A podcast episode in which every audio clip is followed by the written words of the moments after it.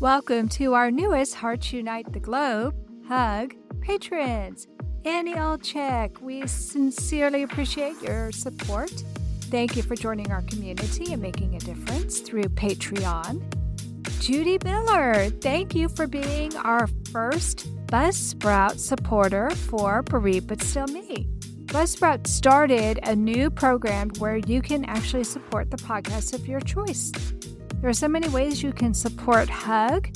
All you have to do is visit our website, heartsunitetheglobe.com, to see how you too can help empower, educate, and enrich the lives of individuals in the CHD and bereaved communities. Thank you all for your continued support.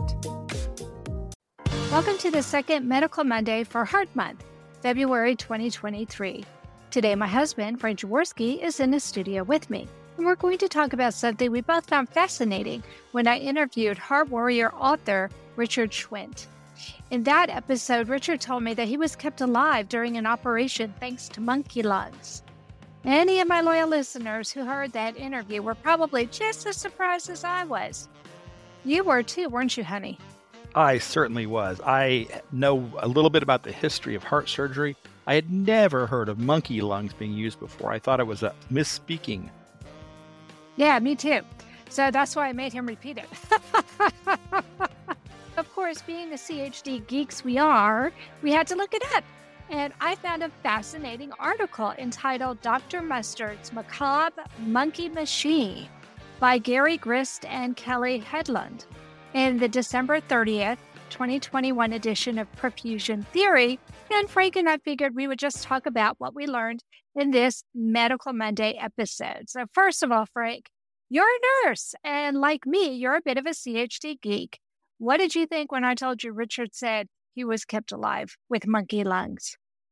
Well, Anna, as a nurse anesthetist, I've worked many heart surgeries and I've seen them use the bypass machines, and I've never even heard of any kind of organic components like that. I thought that perhaps when his mother was told that by the surgeon, it was a misunderstanding. Maybe they, he had said they use monkey lungs for research, not for the actual therapy. So I was right. quite surprised. Yeah, I could get it too if it was in research because we know it wasn't uncommon, especially in the 50s, for them to do research on pigs or dogs or monkeys. But I made him repeat it, and he did, and we found this article. So here's what we learned, friends.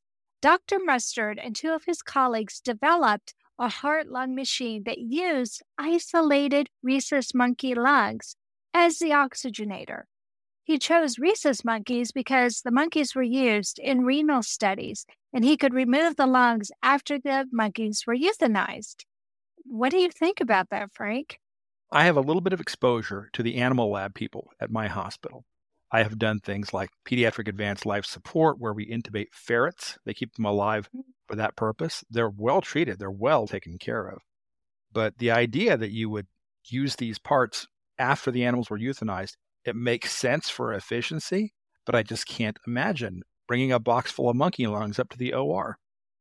I can't either. I really can't. I didn't know that you had worked on ferrets. Yeah, that was a long time ago when I was uh, in the emergency department. I took the pediatric advanced life support course, and one of the things you learn is how to intubate children, including small children you can't really practice on infants, not really. You can practice on mannequins, but it isn't the same as a living thing. And as it turns out, ferrets' airways are exactly the same size and shape as a newborn human's airways. So cool. And didn't we go to a conference once where you got to practice on a goat? I absolutely did. And that's an example of an animal lab also where the animal was euthanized. That was an airway class that I went to. And one of the special features was you could go to the hospital locally in Dallas and do a goat lab and in the goat lab, you did everything from normal intubation to what's called retrograde wire intubation to tracheostomies. And afterwards, the animal was safely and humanely euthanized. Okay, this article goes on to say that the lungs had to be used within five hours, and Dr. Mustard claimed that they worked for two to four hours. So, Frank, you just talked to us about working in the cath lab. How do you think cath doctors would like working with equipment that was only viable for two to four hours? I can see that being a time compression issue. A lot of times we do work under, you might call it production pressure to get things done quickly. And there's also the fact we do work with transplants, and transplants, of course, are always under a time constraint. They're only viable for so long. I can't imagine bringing these in knowing it's not a transplanted item. Like you said, it's actually a piece of equipment, biological equipment. Right. That would be very mm-hmm. unusual. Yeah. The article stated that by using the monkey lung oxygenators, the first seven patients died, and that it was most likely because he only attempted this technique on the sickest patients.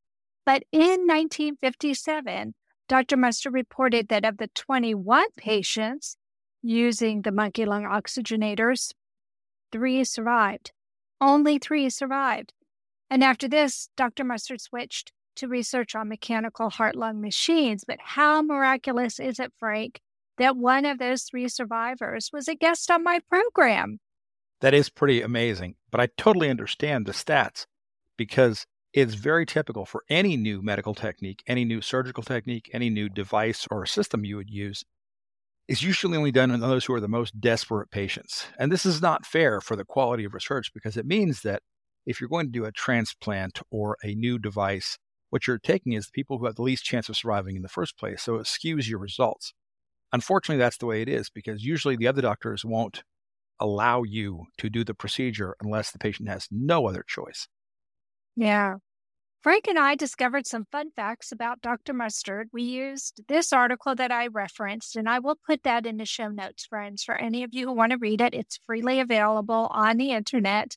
But here are some of the fun facts. Frank and I will take turns sharing some fun facts with you. Dr. William Thornton Mustard was the youngest physician and surgeon in Canada in 1937 at the age of 22. I recall reading that too. Apparently, he was brilliant. He was very young, advanced for his age. I also noted that he served in the Royal Canadian Army during World War II, as many surgeons of his generation did. And he was commissioned as a first lieutenant, then rose to the rank of major, which I think is a huge missed opportunity because if he'd been promoted one more time, he would have been Colonel Mustard, like Colonel Mustard with the lead pipe in the library. Yes, he would have. okay, on a more serious note, Dr. Mustard pioneered vascular, orthopedic, and cardiac surgery. Yes, and you've probably heard his name before if you're in the CHD community because the mustard procedure, which is used for transposition of the great vessels, great arteries. But there's also a different mustard procedure he devised for orthopedics, which was designed to treat patients who had polio and it allowed them to walk with less of a limp or no limp at all. So he was a pioneer in many areas. In medical school, according to this article, he was an athlete and an actor. He wasn't just a hard studier, but he liked to have fun too. Yeah, in fact, he was such a showman that he would start food fights at parties or he would jump into a fountain wearing a tuxedo. I like that. It also said that later on, when he was a teacher at the medical school, he would sometimes lecture his students while standing on his head, which I'm certain got their attention. I even read that sometimes he would swallow live goldfish at parties just to entertain people. I can't even imagine doing that. Anything for fun. I think that was more of a thing back then anyway. He wasn't the only one doing it. And I see that you left me with the last one because I don't think you would read this one out loud. there was a colleague, because he was such a renowned surgeon, that one of his colleagues said jokingly that he was so good he could sew two farts together. That's a good line, and it's what I'm going to have to use at work at one point. Friends, I hoped you enjoyed learning about monkey lungs as much as Frank and I enjoyed researching them. I thought this was a fascinating peek into just a tiny corner of congenital heart defect history. Excellent. Thank you for letting me share this with you, Anna. It's been a lot of fun and educational. It was a lot of fun. Thanks for joining me, Frank. And thank you for joining me, friends. This is the second Medical Monday episode. Tomorrow we'll have our regular Heart to Heart with Anna episode. Don't forget, every day this month, we are featuring a different program to help raise awareness of congenital heart conditions but let me tell you something new that just started. Buzzsprout, who is one of our hosts, is now enabling subscriptions. So if you enjoyed this episode and you'd like to give a little love our way, all you have to do is go to Heart with Anna on Buzzsprout and click the subscription button, and you can be one of our subscribers. If you are a patron or a subscriber, you will be invited later to take part in some by invitation only recordings and we're going to have a number of really fun episodes to do. So why don't you throw a little love our way and go ahead and become a subscriber? That's it for this episode, Medical Monday in Heart Month, February 2023. Have a great day. And remember, my friends, you are not alone. Thank you again for joining us this week. We hope you have become inspired and empowered to become an advocate for the congenital heart community. Heart to Heart with Anna with your host, Anna Jaworski, can be heard at any time wherever you get your podcasts. A new episode is released every Tuesday from noon Eastern Time.